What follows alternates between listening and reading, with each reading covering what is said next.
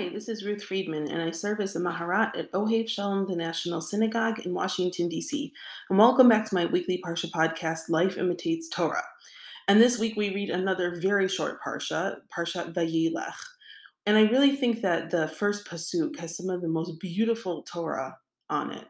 So the first Pasuk is Vayelech Moshe Vayedaber et Dvarim Ha'ela al Kol Israel that Moshe went, but literally Moshe walked, and spoke these things to all of Israel.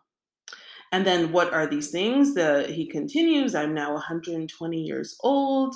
Lo uchal od latzeit velavo. I can no longer go in and out. It's translated as I can no longer be active.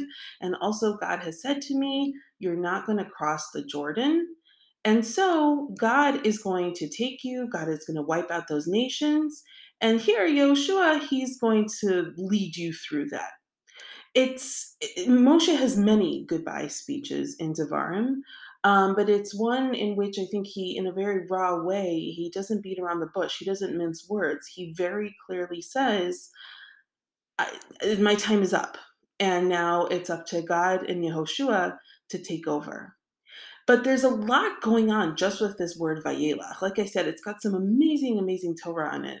And uh, if you're looking for something to do this Shabbos, I really encourage you just to, to pick up a Chumash and, and look at the different Mefarshim, the different commentaries on what the word Vayelach represents. Because Vayelech here is a bit of an unusual word because it means he walked, right? He went. Usually, if someone's speaking, it just says Vayedaber, right? It, which it says is the third word here. Vayelech Moshe Vayedaber. So why doesn't it just say Vayedaber Moshe? Why Vayelech first? Why does it say he walked? So today I just wanted to offer three different interpretations, though there are many, many more. So the Netziv, to begin with, the Ha'amek Davar, the Netziv, it's his commentary on the Torah. He says, why does it say Vayelach? It says because until now, Moshe was able to speak in a way that the entire people could hear him. That the Shechina medaberach mitoch garono, that the Shechina, God's presence, would speak from his throat. In other words, he would speak but it was like God's voice coming out, and everyone could hear him. But now, as Moshe was getting older, that the strength of that voice was waning. People couldn't hear it as well anymore. And so he had to physically walk around while he was speaking so that the people, all the people, could hear him. Because if he stood in one spot and spoke, people wouldn't be able to hear him the same way that they had been. Now, then I wanted to look at the Kli Yakar, who in some ways it says the opposite.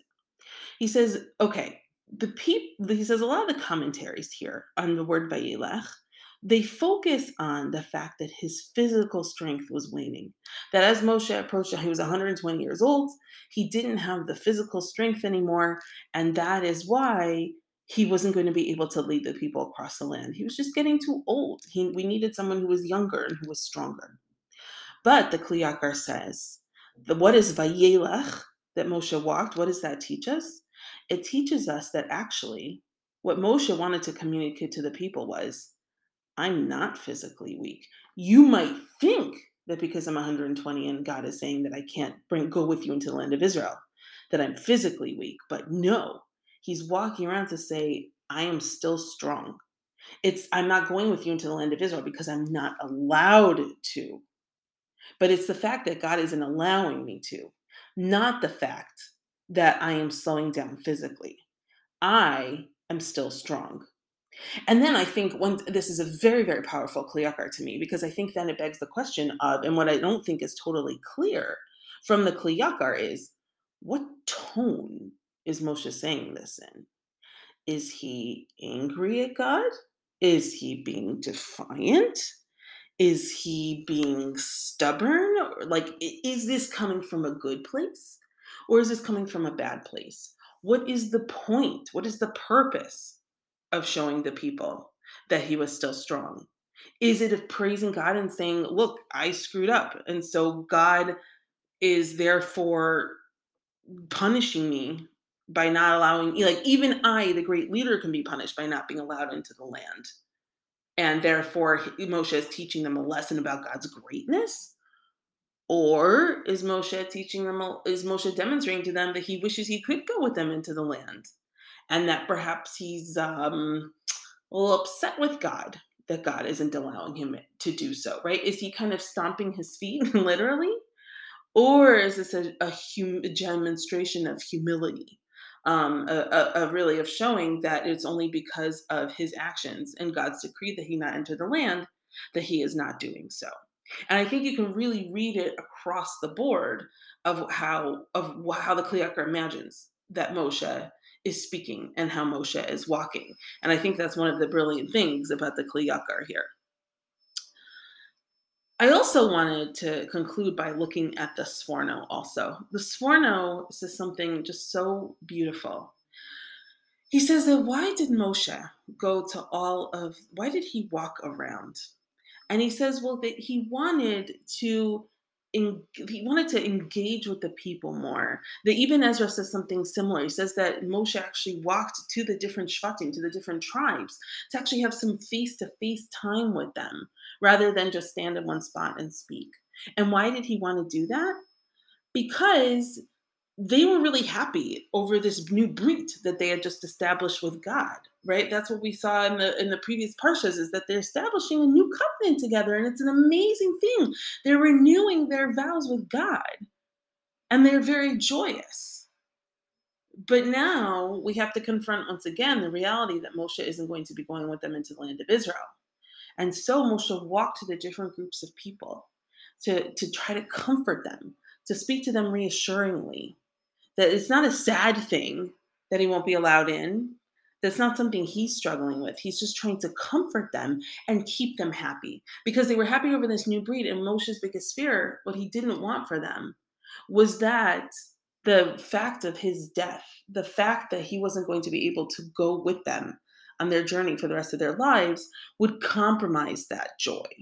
And so, in order to preserve that joy, he went out and he spoke to them directly and he greeted them so that he could preserve their joy and comfort them. And ha- we have to acknowledge that this Shabbos is the 20th anniversary of the September 11th attacks. And there's so much that can be said about that. Um, but one thing I just I thought of when I read this Seforno this year is the uh, if some, some of you may have seen that I think about five years ago or so, um, a rabbi named Irwin Kula, he took some of the voicemails that people left for their loved ones when they realized that they were going to be victims in this attack um, and that they were not going to make it out alive. And he chanted them um, to the to the trope of Echa. And something I was listening to them again just now, and something that really is very striking about the messages that someone leaves for their mother, for their spouse, for their children, right before they know that they're going to die, is how all of them said, I love you and I want you to be happy and I want you to continue to live your life. It seems that uh, there's a, a common thread, a reality of the human condition is that when someone is about to depart from their loved ones, it's not that the sadness, they want their sadness uh, to overpower the dynamic. They don't want everyone to be mourning and miserable for the rest of their lives. They want to know that their loved ones are continuing to live their lives and to live their lives with joy and to build and to move on. And it's just such a powerful connection between this Seforno and this compilation of messages that victims of 9 11 left for their loved ones. Such a common thread that it's all about comforting, not comforting the people who are going to die, not comforting the people who are going to be left behind, but rather the people who are going to be left behind, comforting those who are still going to be living. And it's such a powerful gesture of love and what it means to really love someone. And I think that with that in mind, the Sforno is a very, very powerful interpretation of Vayelach, as opposed to the Kli Yakar, where which is also very powerful, but because it could perhaps be Moshe making it you know, about himself and his own struggles and highlighting his own struggles with the fact that he's not allowed to go and saying, I'm still strong. Here, the Sforno is interpreting it in the opposite way that Moshe is saying, Don't worry about me. What the most important part, the most important thing for you, Bnei Israel, is that you stay happy and that you stay joyful. And so I want to just set that as an intention for this Shabbos when we're in shul. We'll be in shul, certainly at least those of us on the East Coast at the times when the planes crashed and also when the towers fell, and to remember that one of the lessons of 9 11 is that we saw such a powerful human condition emerge.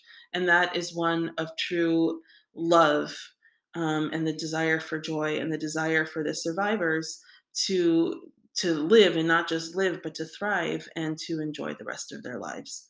Shabbat shalom